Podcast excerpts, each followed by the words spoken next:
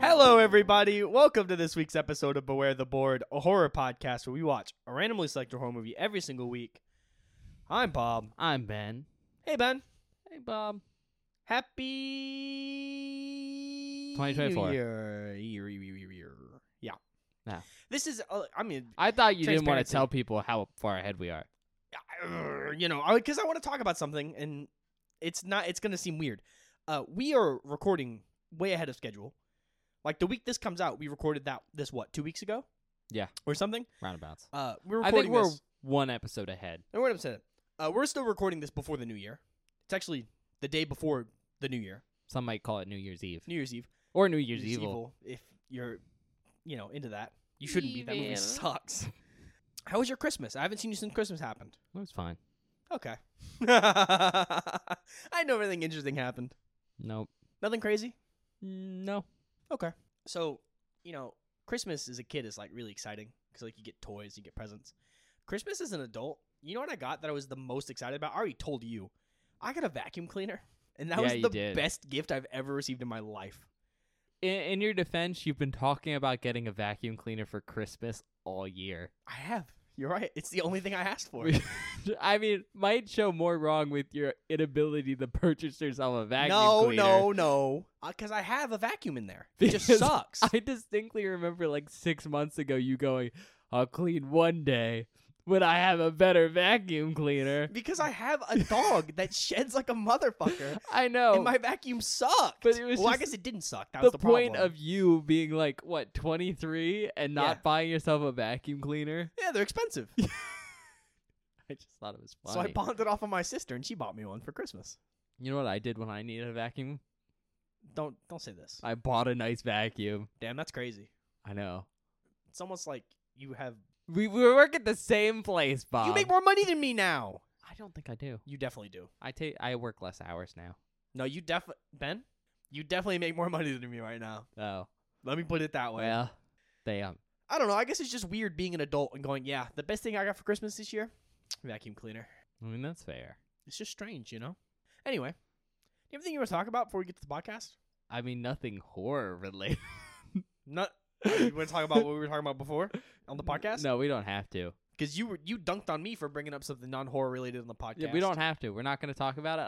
I'll mention it because you brought it up. If anyone's curious, we were talking about Monster Hunter before the no, podcast. no, no. Don't say we. I Ben was, talking about Monster Hunter. Just you know, that's that's the thing. Anyways, we got a we got a podcast to do. Okay. So horror news. Horror news. I don't have any. I have one thing. Oh. And it's not even news. What do you mean you don't have anything? Well, I have one thing. I'm sorry. I, I lied. I have one thing. oh, okay. And it's not even like news. It's just a cool article from Bloody Disgusting that I found that I want to talk about. Oh, I thought it, it was you telling me that you picked your category already, and you're not gonna wait till the last minute again. Actually, I, figure it I out. have. I already picked it. Oh, well, that's good. Yeah, but it's one that you know I want to do, so it's not like it's not a spoiler. Is but I'm not it- gonna tell you. Is it that thing where they take a bunch of little stories and combine them together into no, like, it's not that one. I decided against that. It was one thing. Let me say, put it this way. I decided on this category at the convention and didn't know when I was going to pitch it, but I decided to pitch it next season. fair enough. And it has to do with one of the panels that we were at. Ah, Yeah. ah, yeah. Uh-huh. I think I know what it is. Yeah. So it'll be sick. It's cool. Is it the second coolest panel we were at? I think so. Yes. Yeah. Yeah. It has to do with that Yeah, I know. what because he's- I think that was really cool. I know what he's choosing. So, you know, it's the end of the year. It, you'll be hearing this two weeks after the end of the year happened. So, whatever. Or t- something like that. something like that. You'll be hearing this after the new year occurs. But Bloody Disgusting put out a bunch of articles that was like best horror movies of 2023 or whatever. And I just thought I'm not looking at the best horror movies of 2023. I'm looking at the best hidden horror gems that you might have missed from 2023. I'm just going to run through this list. Let me know if you've seen these movies. If you have anything you want to say about them. If you haven't, I'll just mention them be like, "Hey, you should maybe check this out because Bloody Disgusting, a reputable news horror source, not us, of course, said these movies are pretty good and you should look into them." So this is kind of a cool little thing. Pollen you heard this one? no. I haven't either. It looks cool. It looks like something that would scare the pants off me just based on the pictures I'm seeing. Bees? Uh, no. Old people. Ah, Bob doesn't like old people. Yeah. Grieve.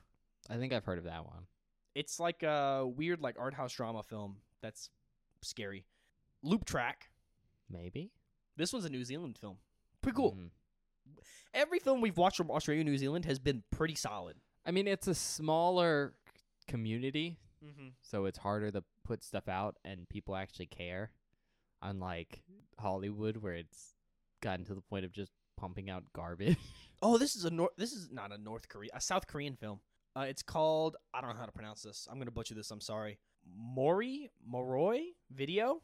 Oh, Oh, uh, I know that one, but you are pronouncing it poorly. I don't. know. I don't just based off the spelling. I don't speak South Korean or Korean. South Korean. Jesus Christ, I can't speak. I don't speak Korean. Do you know how to pronounce it? Not without looking at the letters, but I M can- A R U I. I don't know off the top of my head. That might be Mari. I don't know, but it looks like it's very. Uh, what's the word I'm looking for? Found footage. No, Film. I- I've I've heard of that one. I haven't watched it It's yet. South Korean, so that's pretty cool. Carnifex, which sounds fucking awesome. Another Australian film. Australian eco horror. That sounds awesome. We should Well, watch that's that just movie. Blackwater again. No, Well, no, that's this is okay. You're a Because e- maniac. eco whore. That's what that was. Yeah. You heard of that one- that one? No. It looks cool. Play Dead, which I've not heard of. No, a lot of these Oh! are really small, so I haven't heard of them. Yeah. This one was directed by the dude that did the My Bloody Valentine remake. Hmm. That's cool. Which we haven't watched that yet, but I love the original. It's like one of my favorite slashers we watch on the podcast. I'm not sure if you'll like the remake. This is just a cool movie title. Satanic Hispanics. Oh my god. Ah, yeah, that's an interesting title. Oh, okay. This looks like it's um it's got a bunch of people that have worked on a bunch of really cool stuff. Is this Satanic Hispanics? Yeah. Okay. It's got people who worked on the Blair Witch Project tied to it, people who did VHS are all tied to it. Which person? Uh Gigi Saul Guerrero from VHS. It's v- specifically VHS 85, which I don't know which one that is. It's one of the newer ones. I was gonna Yeah. ask which person from uh, Blair Witch. Uh, ch- ch- Eduardo Sanchez. Oh yeah, that's he's one of the creators of Blair Witch. Yeah, that's, that's pretty what cool. I figured. 'cause he's Hispanic. That's actually really awesome. That's a cool one. Uh, we might hurt each other. I mean, we might do that, Bob. I hope not. This Uh, bit's been going on for a while. It's actually on Screenbox, so if you want to watch it, it's on Screenbox. I I have a Screenbox subscription. I don't think I use it besides when I'm on here. Yeah, Can I I- mean that's fair. Can I have a little rant right now? sure. Screenbox sucks. Does it? It's I don't think so. so it's not the content. I think the content's pretty good because basically they took a bunch of stuff off Shutter mm-hmm. and then a bunch of stuff that was never on streaming and then combined it together. And so th- there's a bunch of pretty good content on there. There's also a lot of like really shitty B movies on there, which I love. The platform itself The is, UI's garbage. is not great. Mm. And it's not even like the UI, it's the fact that every time I use Screenbox, I get logged out. Oh, that So, sucks. Every single time I try to use it, I have to log in again. that's such a minor complaint, though. and it, it's the most minor complaint ever, but it makes me go, I don't want to use your service at all because it's frustrating, especially because ninety percent of the time we watch it like on a thing that isn't my phone, yeah. so I can't like do autofill. Mm-hmm. I have to manually type it out. no, that's fair. Uh, I think this is the no. There's two more. This one's called Sorry, Charlie. Is that like Good Luck Charlie, Uh, but a horror Mm. movie? No. Oh, it's like a demonic. Baby, Oh God, no! It's like a demon movie. I don't like No. that. Yeah, that looks, looks like a demonic possession film. I don't. I'm not. I'm not a fan. That scares me. We we did that category a while ago. I don't want to go back to that anytime soon. The last one is called. we didn't do demonic possession. We did Demons? demons. Yeah, but you Didn't know, we do demons? Yeah, we did possessions. Oh, I guess we did possession. we watched movie. The Exorcist, The Exorcist of Emily Rose, and We didn't do demonic possession or demons. We just did possession. it's true. I don't know what the last one we watched was. Emily Rose, The uh, Exorcist. the one with the old lady. Oh, taping it up Logan. Yeah. Man, that movie's scary. Last one is Horror in the High Desert 2 Minerva, which looks like it is just like scary desert movie. Yeah. Sweet. It looks like yeah. No, that is scary. The desert is one that's a cool idea for a category, the desert. Desert film? Dessert? Yes. Mm, cake. So yeah, if you're interested in those films, they're like some horror gems that you might have missed from 2023 that Blade Discussing put an article about. So check them out. I just thought that was a cool little thing that we should talk about on the podcast. Fair enough, I guess. I don't know. All right. Well, I guess we should get to the actual podcast now, right? Yep. Since we haven't covered all our categories yet, I'll go over them again. Uh, we have my category, which was first this season, as it is every season. Not every season. Yeah, Most seasons. my season's first every time. It's how my notes work. Oh, I thought you meant like I pick it first every time. which I was no, like, that's not the usually you case. pick yours.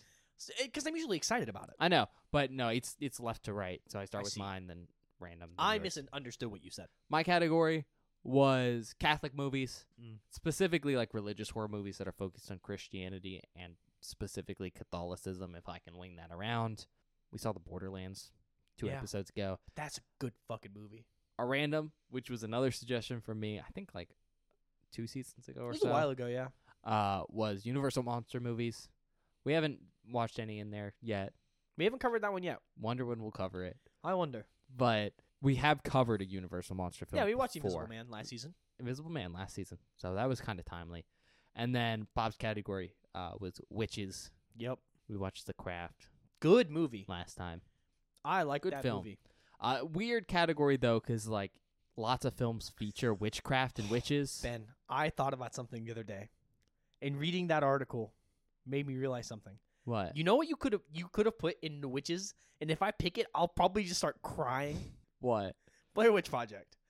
Hadn't thought about it. I could, but I'm saving that. Really? Yeah. Thank God. Ben, I thought I was sitting on a landmine. I thought I fucked myself. I, I- was like, I don't want to watch Blair Witch. I've heard it's like the scariest movie ever. No.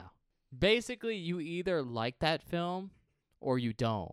And then as an, a separate point, because those are these are separate points. You either find that movie scary or boring. Okay. Like I like that film, but I find it kind of boring. Okay. Do you th- I assume you you think it'll scare me. I mean, I think you tend to be more scared with found footage Fair. as like a more experienced horror viewer than other genres because I think it gets you more into the film. Okay. And since you've never seen it before, I'm not sure how much you know about it. Very little. I'm sure it'll scare you. Okay. you enjoy it, we can go get the the VR Blair Witch game. Oh no! I've seen people play that game. J- My friend Jesse played it on his computer. But we could bring it over for you. So scary. You can have That s- game is so scary. a lot of fun. We'll have we'll have a back to back. We'll have Alien Isolation, Blair Witch VR. I'm never doing that. Like you don't understand how much I'll like actually fucking shit my pants. I understand. I don't want to do it. That's why it's funny. It's not funny. yeah. Anyways, yeah, those are our categories. So what are you picking? So I I don't every season. I usually start the season by going picking one from e- every category, just starting the season so I can get a taste of everything so I can kind of figure out what I want to watch. I kind of want to just go back and do another. I don't want to watch Universal Monster movies yet. It's the last one I haven't picked yet.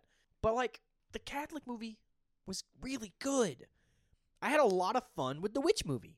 But I'm going to keep it up. I'm going to pick Universal Monsters because there's one Universal Monster movie that I'm excited to watch. And Which I one hope- is it? Wolfman. Why are That's the you one I- excited for Wolfman? I don't know. That's just the one where I'm like, man, I want to watch that one. That seems cool. But also, like, I've heard they're all good. How mad would you be if I put Wolfman on here? But it was very specifically the remake. that hasn't come out yet. No, there was one in like uh the teens Oh, I didn't know that. or the early noughties. That's also another good category. Werewolves. I want to watch American Werewolf in London so bad. I've heard it's so good. Anyway, so I'm choosing Universal Monster films because I need I need to I would just, I have to watch something else because my only basis for what these films are is The Invisible Man, and that's probably skewed my view. So I'm excited to see what the differences are. Fair enough. if that makes sense. Because like the Invisible Man, he's not. He is a monster. He does horrific actions, right? But he's not like a classic monster in the sense of something like the Mummy or the Wolfman or the Creature from the Black Lagoon. So I'm choosing that one, and I'll go with spot number one because I don't know what's in there. All right. Well, then we are going to be watching Frankenstein. Oh, Oh fuck yeah! I love that book. I the book is so good. Oh, you've read it? Yeah, right in high school. Well, came out in 1931.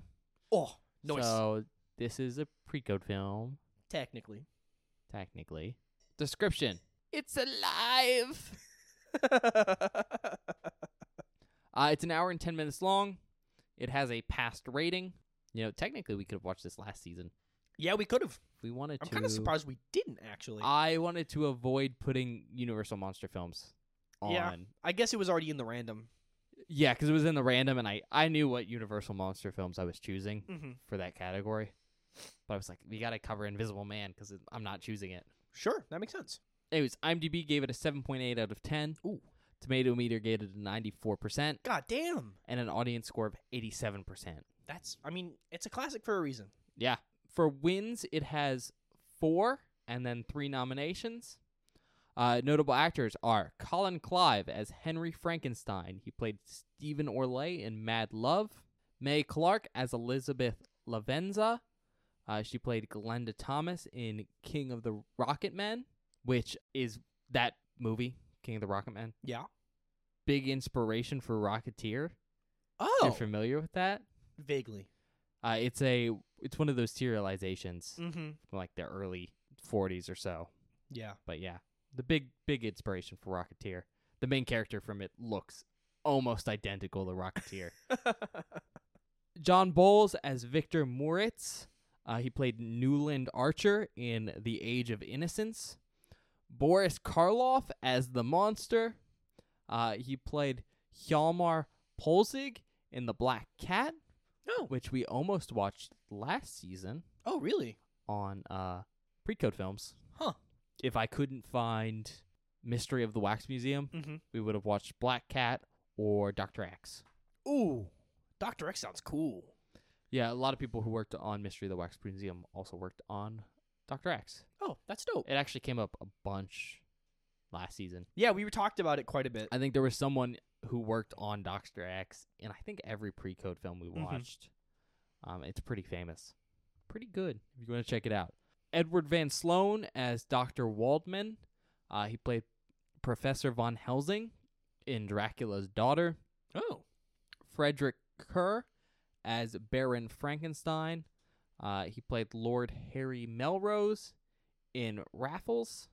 Dwight Fry as Fritz. Uh, he played Carl in Bride of Frankenstein.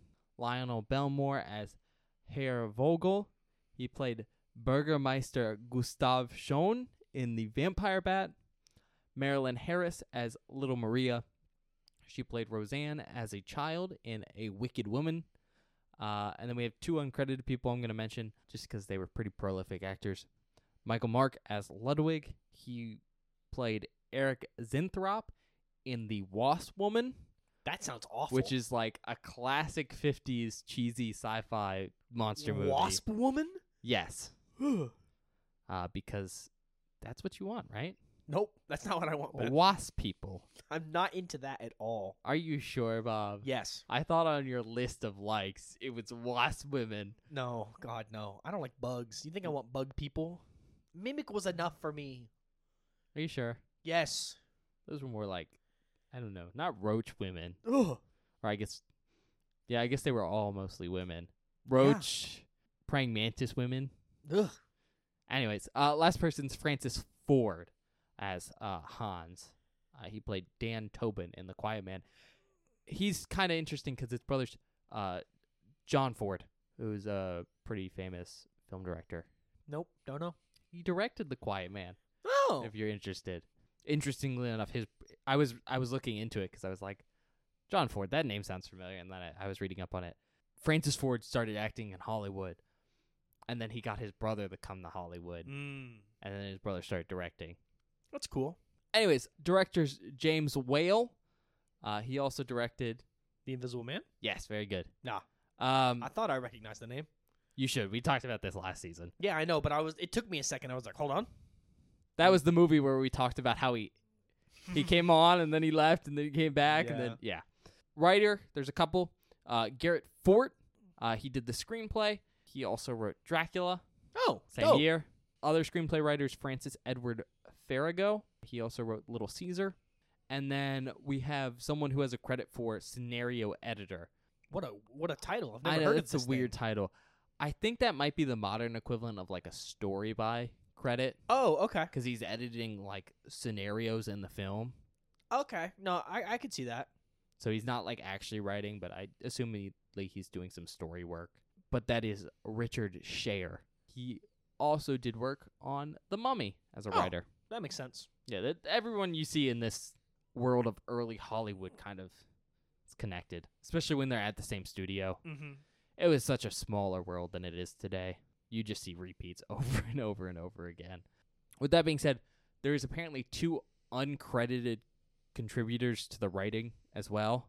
There's Robert Flory, who wrote The Man Called Back, and John Russell, who was primarily an author. And uh, he actually has a couple stories that were adapted into films. For instance, uh, one of his stories, The Lost God, was adapted into The Sea God, 1930. Yeah, both of them have, like, I guess, story by credits Okay. but they're uncredited. The budget is estimated at $291,000, and I couldn't really find a very good box office that I was really confident in, okay. but the closest number I could find that maybe seems accurate is about 12 million. God damn. This movie was the most profitable of like the horror movies that Universal let out that year. Makes sense. I mean, the most popular too, and it went up against Dracula. So, country of origins United States. Tagline: The man who made a monster. Not a bad tagline. No, I think that's a great tagline because it's Frankenstein, and then right underneath that, the man who made a monster. Oh yeah, that makes sense. Okay. Yeah. That make, that's Uh, cool. No, it's pretty good. As far as facts go, obviously we talked about this film being a commercial success, and because it was so popular, it spawned a bunch of sequels Yeah, I know there are a fuck ton of them. and spin-offs. Mhm. there is so many uh, just egregious universal frankenstein films i mean it's part of the reason universal monster movies are considered like their own subgenre yeah. is because it's not just like this handful of iconic features it's this large collection of films that universal pumped out in that same ip but yeah there's a bunch of frankenstein ones bride of frankenstein is obviously probably the most famous Yeah. It's like one of your favorites, isn't it? it's it's really good. It's it's one of the few sequels for Universal Monster Features that is pretty comparable. Believe it's the same director too. That makes sense. Additionally, because this film was so popular, it had a lot of impacts on popular culture. I mean, yeah. Um, straight up, probably the most egregious of these impacts is the popularization of, you know, the mad scientist mm-hmm. and his hunchbacked assistant. Yeah. Igor. Igor's not in this film. He's in a different film. Ah, okay. The name is from a different sequel, but the character is here. They just changed his name Hmm. a lot in the movies. Yeah, I mean, Frankenstein is such an iconic, like, cultural thing because you. There are so many movies that take this concept, like this base concept from this film, and do wacky, wild things with it. Yeah. I mean, Reanimator? I mean, Reanimator is just H.P. Lovecraft's Frankenstein. Yeah. No, that's what I mean. Like, it just. It's culturally mega important for the genre. Yeah, and it's it's also really interesting to think of sometimes the fact that you know Frankenstein, the the novel novella, however you want to view it, and like even Dracula are really really big nowadays Mhm. as cultural concepts, but it's probably mostly due to the films. Yeah. You know, Even though the book is so good. they're really good and they're really famous, but they probably wouldn't have been as famous without these movies because people don't like reading. Which is stupid. Read more books, people. Yeah, I love reading. Uh, me too.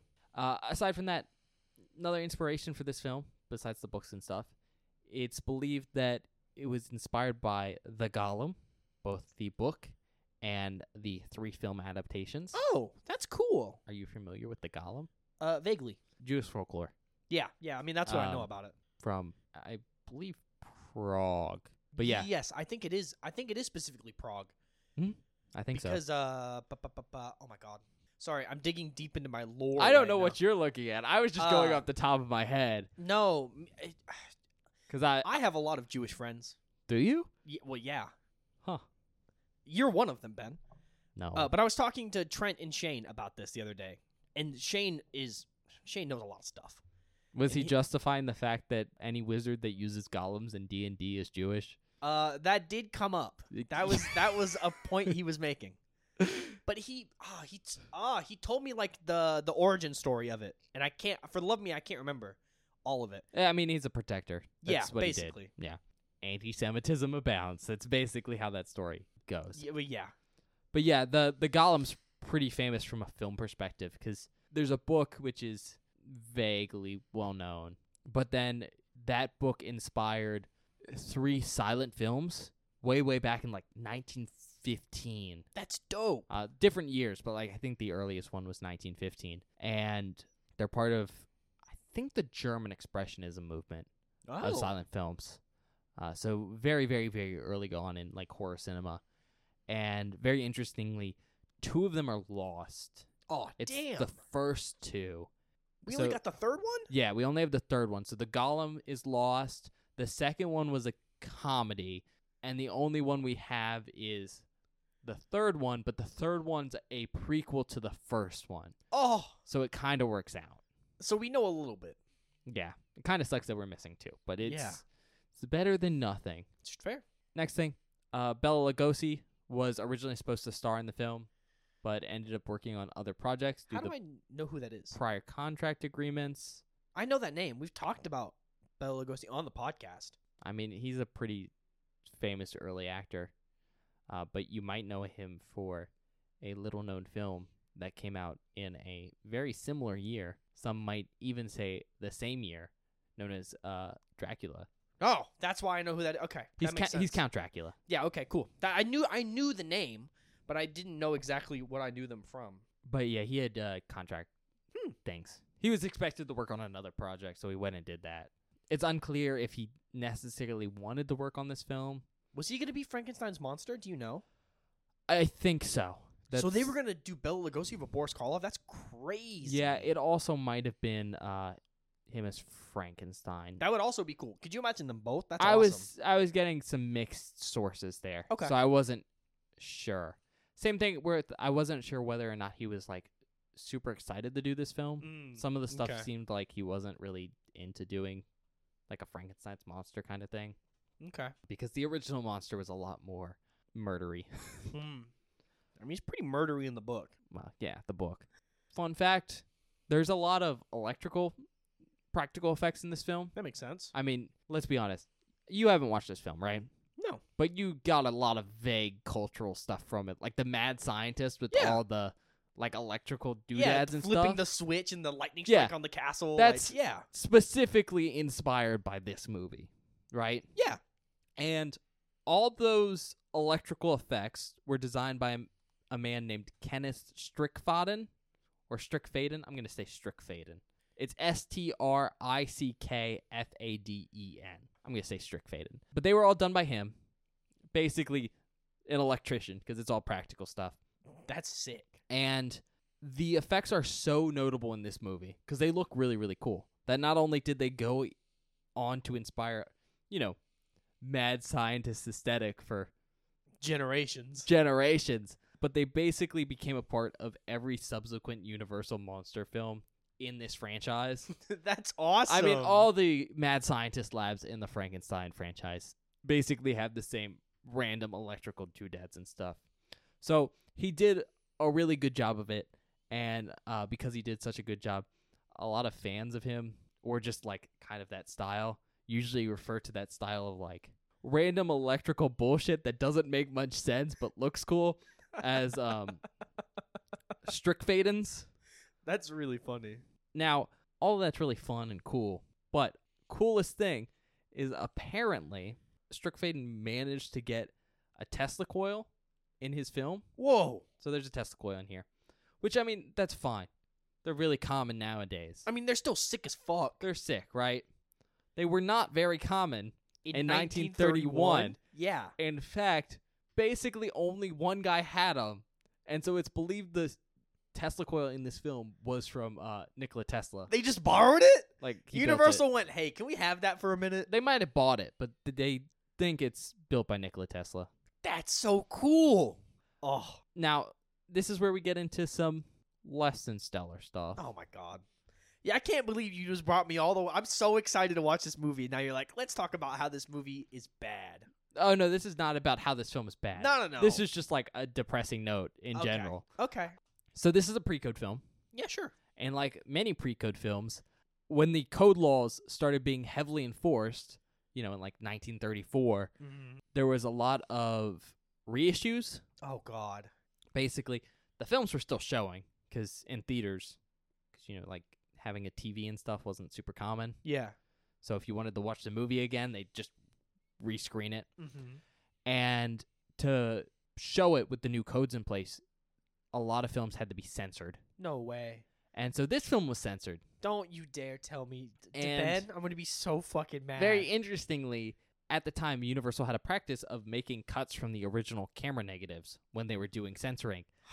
and so these cuts were usually lost because of, you know, this process. And the scene cut from this film uh, is a very, very famous scene. If you remember to ask me once the movie's over, I can tell you what scene got cut because I'm not going to tell you. so you're now. telling me we're not able to watch the original film?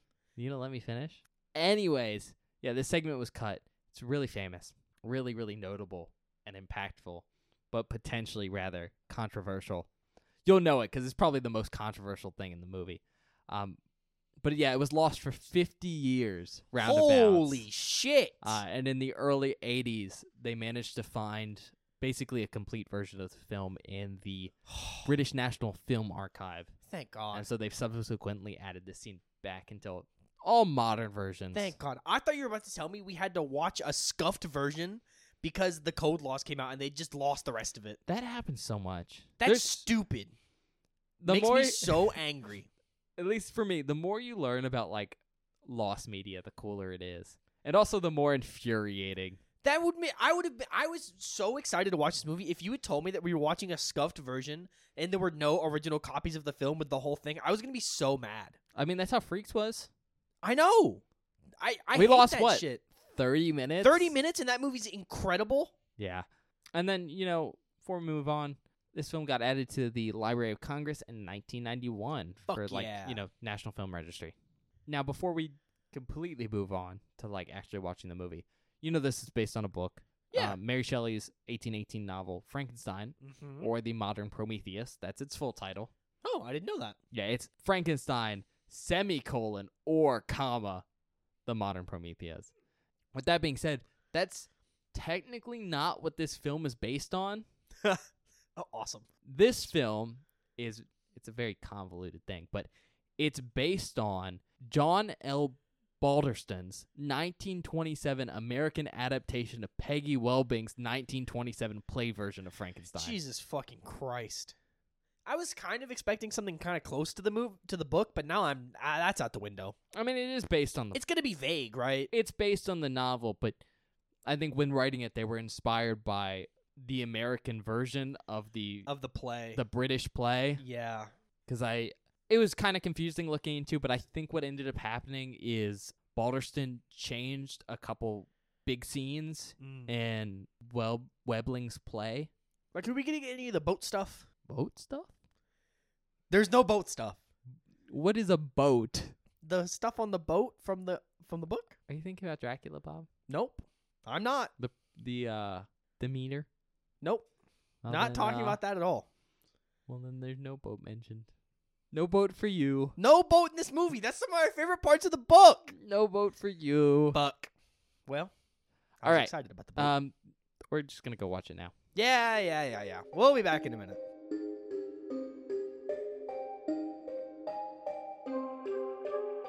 Hi, everybody. Welcome back. We just finished watching Frankenstein. How'd you like it, Bob? It's good. I liked it. It was not Identical to the book. No, not at all, and that was upsetting.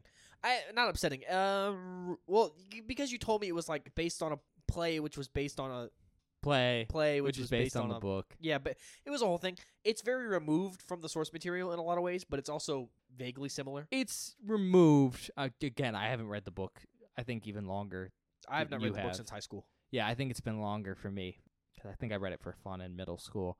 But yeah, it, it's it's definitely removed as far as I remember, but it's very much streamlined, Yeah, which I think is nice. I guess my point is, it was not surprising in any story beats or anything that happened, but the coolness factor of it came from the fact that it is a film from 1931. So there's a lot of technical stuff that's really sick that you don't see nowadays that I Yeah. really enjoyed. So overall, good experience. yes. Okay. To be honest, I'm gonna do the brief description here just because that's what we do. Yeah. I don't think we really need it. But general story is there's a guy, his name's Henry Frankenstein, not Victor Frankenstein. I'm not sure That's w- so funny. why that was changed I don't know. because we double checked. I was like, it's Victor Frankenstein, right? Yeah. It is Victor Frankenstein. But in the movie, it's Henry Frankenstein who makes the monster. But he does have a friend named Victor Yeah. because this is not confusing at all. Not at all. I wonder if there was an issue with like. Licensing or something? Yeah, or maybe they cast the wrong person and they just switched them around. I have no idea. It, it it seems weird, but long story short, Frankenstein, Herr Frankenstein, because this is German, makes a monster. He brings it to life. Yeah. And uh, there's consequences. Yeah. Turns out your actions have consequences. Yeah. I mean, at this point, you all should know Frankenstein. Yeah. And we're going to talk about it. Because Obviously, we're going to be pretty loosey goosey here with spoilers. it's such a classic story. Yeah, it's not just the fact that this movie is very famous and very old. It's the basis for a lot of cinema. So if you don't know the general points of this movie, I'd be surprised. Yeah. With that being said, I'm not sure how much we have to talk about this movie in particular. Mm-hmm. Not only the fact that like, you know, a ton of people have talked about this in the past, but I mean honestly, as far as the story's concerned, it was pretty it's what you expect. Yeah, it's exactly. There is nothing surprising in any of the story beats of this film. but it's very good. So I think what we will probably be focusing on, if you're okay with it, is maybe some of the cinematography and effects and stuff like that. yeah, technical stuff, which I think is So- my favorite kind of stuff. Right off the bat, the thing I want to bring up here, because uh, we talked about it before uh, we went to the movie section, is the deleted scene.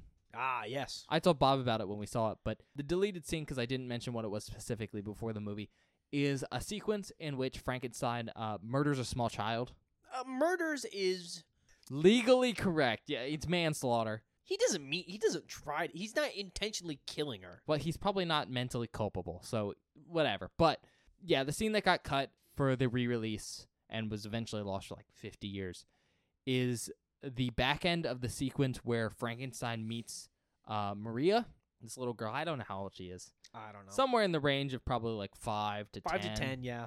but they're having a nice little moment together and that was kept in the, the film what is cut out is very specifically uh, they're throwing flowers into this pond and the flowers float and frankenstein i think his thought process there is that he thinks she's going to float Yeah. and so he picks her up and throws her in the water Because it seems like fun. and she doesn't come back up Yeah. and he freaks out and he runs away. But that that specific sequence right there was what was cut. You can tell there's a little bit of a graininess to the film quality Yeah, I really didn't notice it. that it's not super noticeable, but like if you, if you know it's there, Mm-hmm. uh, it's evident. But that was cut because of the obvious you can't murder children. Yeah.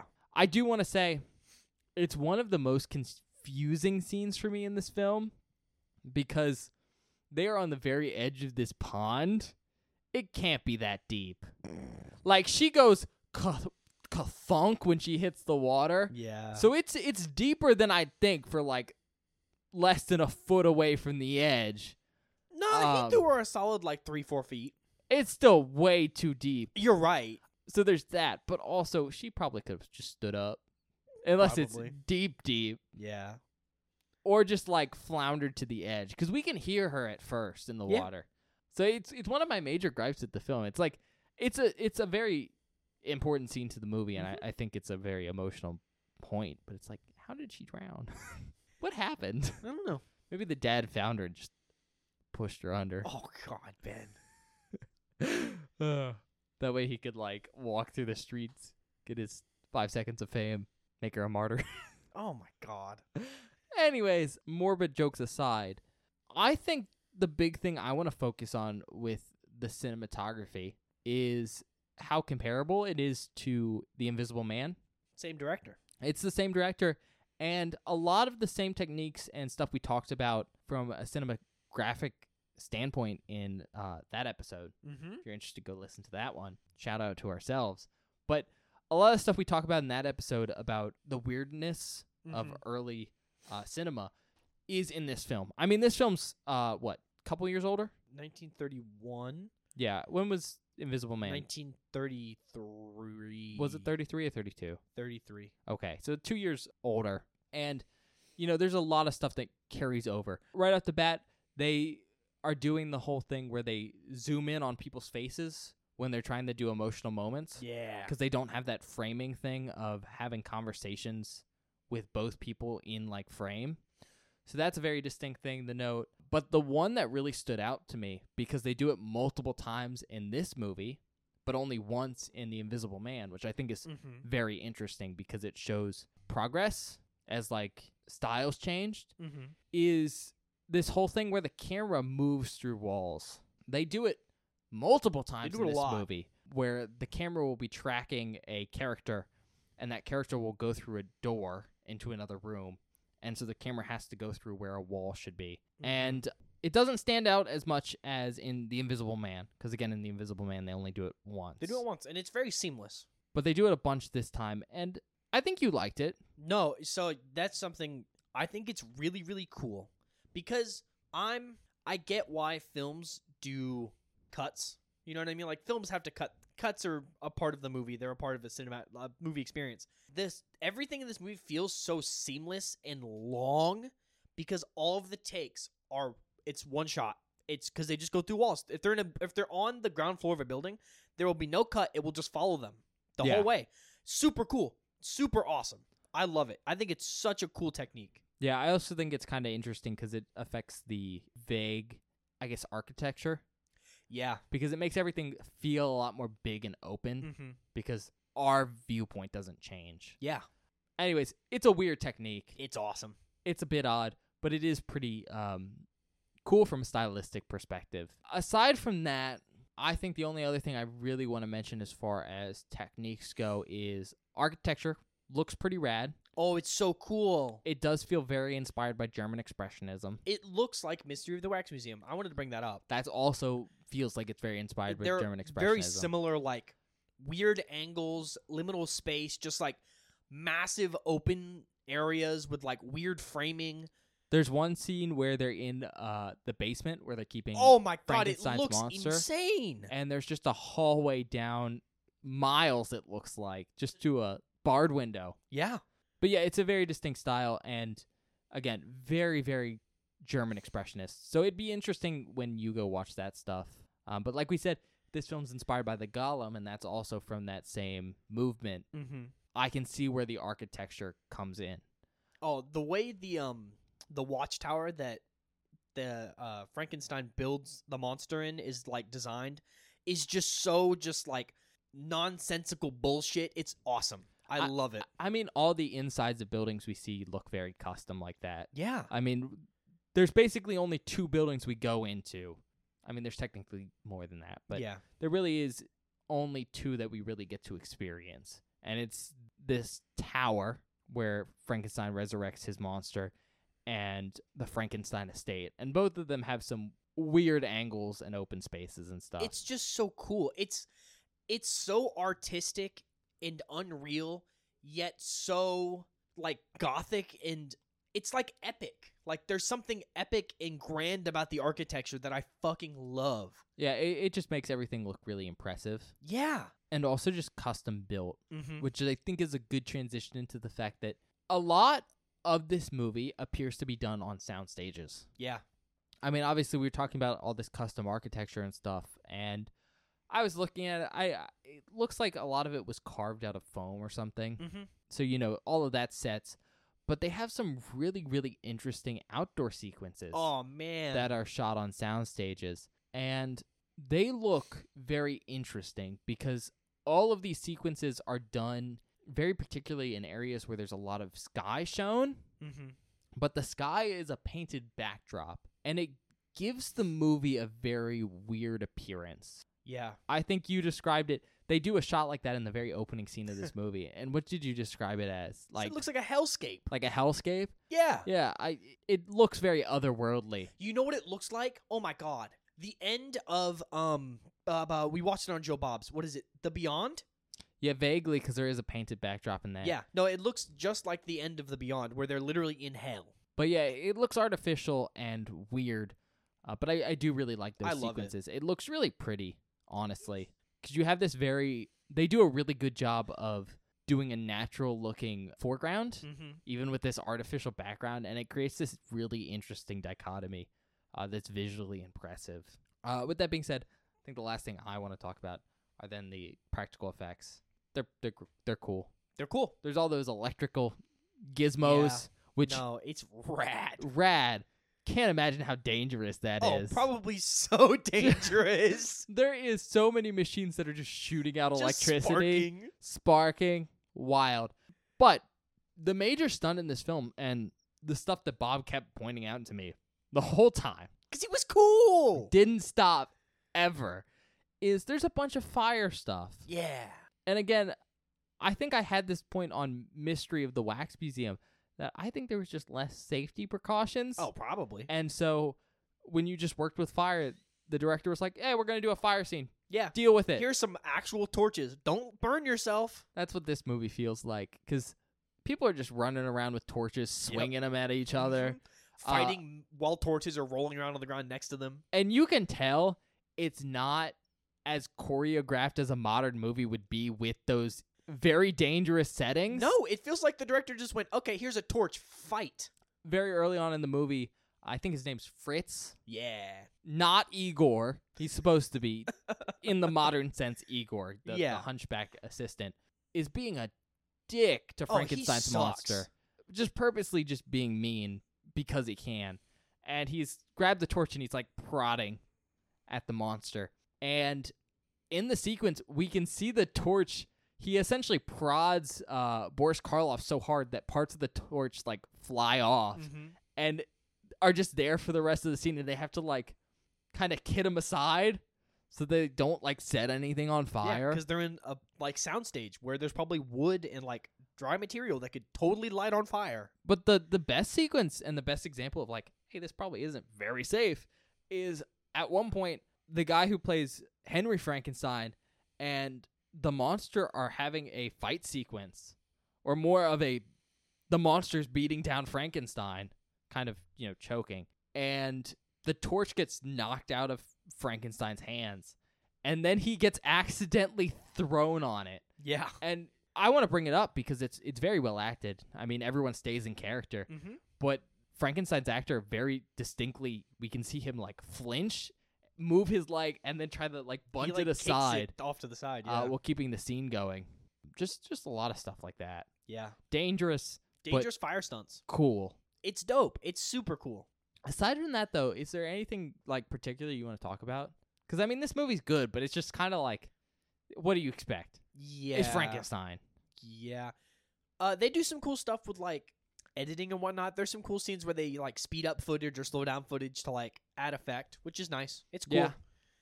There's one particular thing at the end that's really dope where they speed it up to make some, Makes stuff look more dangerous than it Mm-hmm. is. which is, I mean, I appreciated that. It's cool for 1931. I think the whole end of the movie where they're burning down the thing that Frankenstein's in, super dope. It's a windmill. You can Yeah. just say it. I mean, they're burning down the window with Frankenstein's monster in it, and it's just like it. I don't know how much of it is minis and how much of it is real. Some of it is looks like green screen Yeah, where they've uh, green screened Boris Karloff in. Some of it is real fire with him in the the shot. it all looks really good. Uh, there might be some miniature work there. I know earlier in that scene when they throw uh, Henry off the building, that's, That's a a rag ragdoll, doll. yeah. Because you can see when it hits the windmill blade, it crumples. I, I think I think the takeaway is there's not as many practical effects in this film as the Invisible Man. Yeah. The Invisible Man was like a marvel with the sheer amount. But there's a lot of stuff that needs to be done to have this film look the way it does. Yeah. And they do it all pretty well. And I, I think with the Invisible Man, in comparison, you need all that stuff to make the film worth it. Yeah, you don't Like- need much in this one. No, because first of all, we haven't talked about it. Boris Karloff does a fucking killer job as Frank as the monster. Yeah, for something that is very unemotional and also only has emotion, Yeah.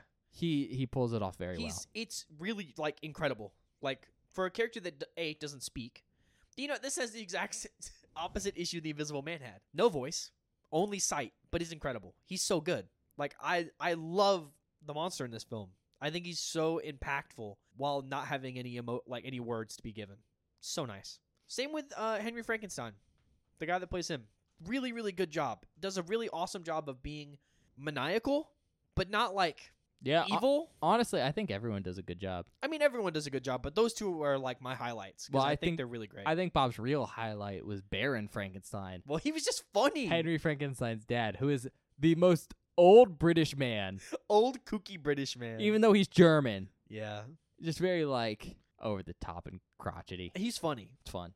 But yeah, I don't think I have much else. There's some weird sound stuff. Yeah, it's No just because there's like a lot of people. issues. It just there's a lot of people on screen in Mhm. some of the shots, and you can tell like the camera almost can't handle it, like the yeah, the sound. But it's not an issue. It's just very interesting. With that being said, though, I guess do you want to do recommendations? if you haven't seen this film and you're a fan of horror movies, this is, you know, it's a Universal Monster movies are classics for a reason. So I guess this is kind of like a fundamental watch. Like there's a lot of stuff in this film that other horror movies that you modern horror movies that you may have seen pull from. So it's it's kind of just like a back to basics film. I like it a lot. I think it's super fun. So if you want to get into horror movies and you're like kind of afraid of modern horror stuff, watch this movie it's like a really good jumping off point, I think, because it's it's very palatable. Nothing horrific really happens. It's just cool. If you've read the book, it's not really like the book, but it's cool. Feels weird that you haven't seen this movie if you've read the book, though. I mean, sure. I mean, I'd never seen this movie and I'd read the book. Yeah, but you're a coward. Fair. I mean, you're right. I am a coward, but this movie's great. Yeah, there's not much. Yeah, there's not really a lot. Yeah. You know, same thing Bob said. Big one for me is if you're a fan of like Universal Monsters and you haven't seen Frankenstein somehow, you should cover it. It's probably one of the most famous Universal Monsters. But more to the point, Frankenstein's a classic story. It is the modern Prometheus as far as like cultural stories go. And while it's been redone a lot, and you're not going to see anything like new or surprising, I think, in this film if you haven't seen it, it's worth a watch just because of how famous and impactful and popular culture it is. At the very least, so you can be like, ah, I've seen this. So if you haven't, I- I'd recommend you check it out. That being said, That being said, what? You didn't say it. Oh my god. Okay. I guess I'll give it a rating. yeah, I'm not going to give in to this joke. Fuck you. Well, you always go. You want to. Ra- it's just you know. It's just. I part of know, the bit. but go ahead. okay, Ben. Okay. Look, I don't know if I want to give it a five. But you're going to give it a five. I don't know. That's what I'm saying. I don't know. Like, I like it a lot. I think it's super cool and I think it's super fun.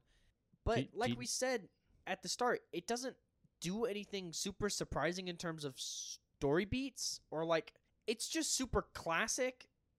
That's not its fault, though. But that's that's my thing. Oh. That's is because that's not everyone's- its fault, everyone's copied it. and that's why I don't. I have to give it a five because at the end of the day, they made a film that is so good, so impactful that basically everyone went, "I'm gonna do that exact same thing." Yeah.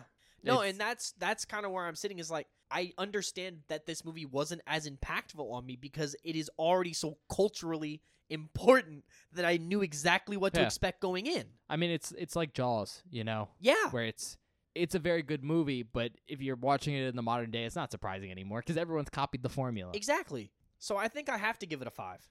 I have to. okay, This is Like- a very good movie. I liked it a lot. You I'm heard excited me. for the rest of the category. all right, well, uh, that's it then. Uh, we're gonna go to the outtakes, maybe if there's some, There will be something. but we'll Probably. be right back. See you guys in a minute.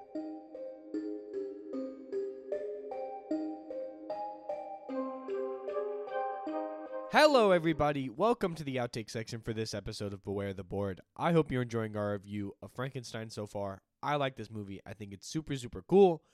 But without further ado, let's get into the outtake section. This first clip is me realizing that maybe the movie is a little closer to the book than I thought. There is a little girl in the book. What happens? Uh, they become friends.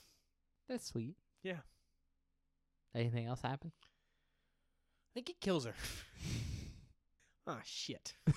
well, Well, that's not good.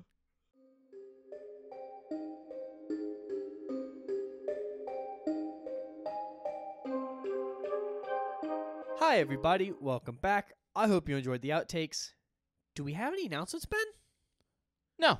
Ah, nice. Great. Great. Uh, so you know, usual stick. Check us out next week. wherever you get your podcast Spotify, Apple Podcast, other places. We're also on YouTube, which, while not the most convenient place to watch a podcast because, you know, we're audio only and YouTube can sometimes be weird about not looking at the video, it's got some kind of handy tools. There's a search bar so you can search maybe like a specific movie if you want to see if we reviewed it. There's also a bell button which will notify you whenever we post new content in case we maybe surprise you with something. But the big draw of YouTube is A, you could show us some support there with your likes and subscriptions. That makes us feel good. The other thing that's really cool about YouTube is it's one of the two main places you can communicate with us at. You can do that in the comment section of a specific video, or you can go over to Twitter at Beware the Board and go grown at Bob. Grown. Maybe uh bring his feed to life. Ooh, that was a good one. That, uh, you know what? I appreciate that one. Sometimes they make me upset, but that was a good one. Like Ben said, check us out on Twitter at Beware the Board. It's where I post updates about the show, information about the show. Basically, if there's anything you want to know about the show, it goes on our Twitter. On Mondays, I post a spoiler post for that week's episode, which is a hidden movie cover that you can reveal, so you can watch the episode, the episode, the movie before we do so that whenever you listen to the episodes, you don't get any spoilers and we're being really vague about stuff, you kind of know what we're talking about. Then on Fridays or whatever the episode goes live, I post a link to the episode with maybe a meme. Ben, is there gonna be a meme this week? Yeah. God damn you! I just thought I'd ask. I don't know, but yeah. So if you ever missed an upload or want to know when something went up, there's always a link on our Twitter. Last thing, check us out on TikTok and on YouTube Shorts at Beware the Board. We do short form content over there. I haven't made one in a minute. They're kind of hard to make sometimes. But yeah, if you're into short form content and like the show, check us out there at Beware the Board on TikTok and on YouTube Shorts. Benjamin, I think that's it. See you next time. Yeah, we'll see you guys next time.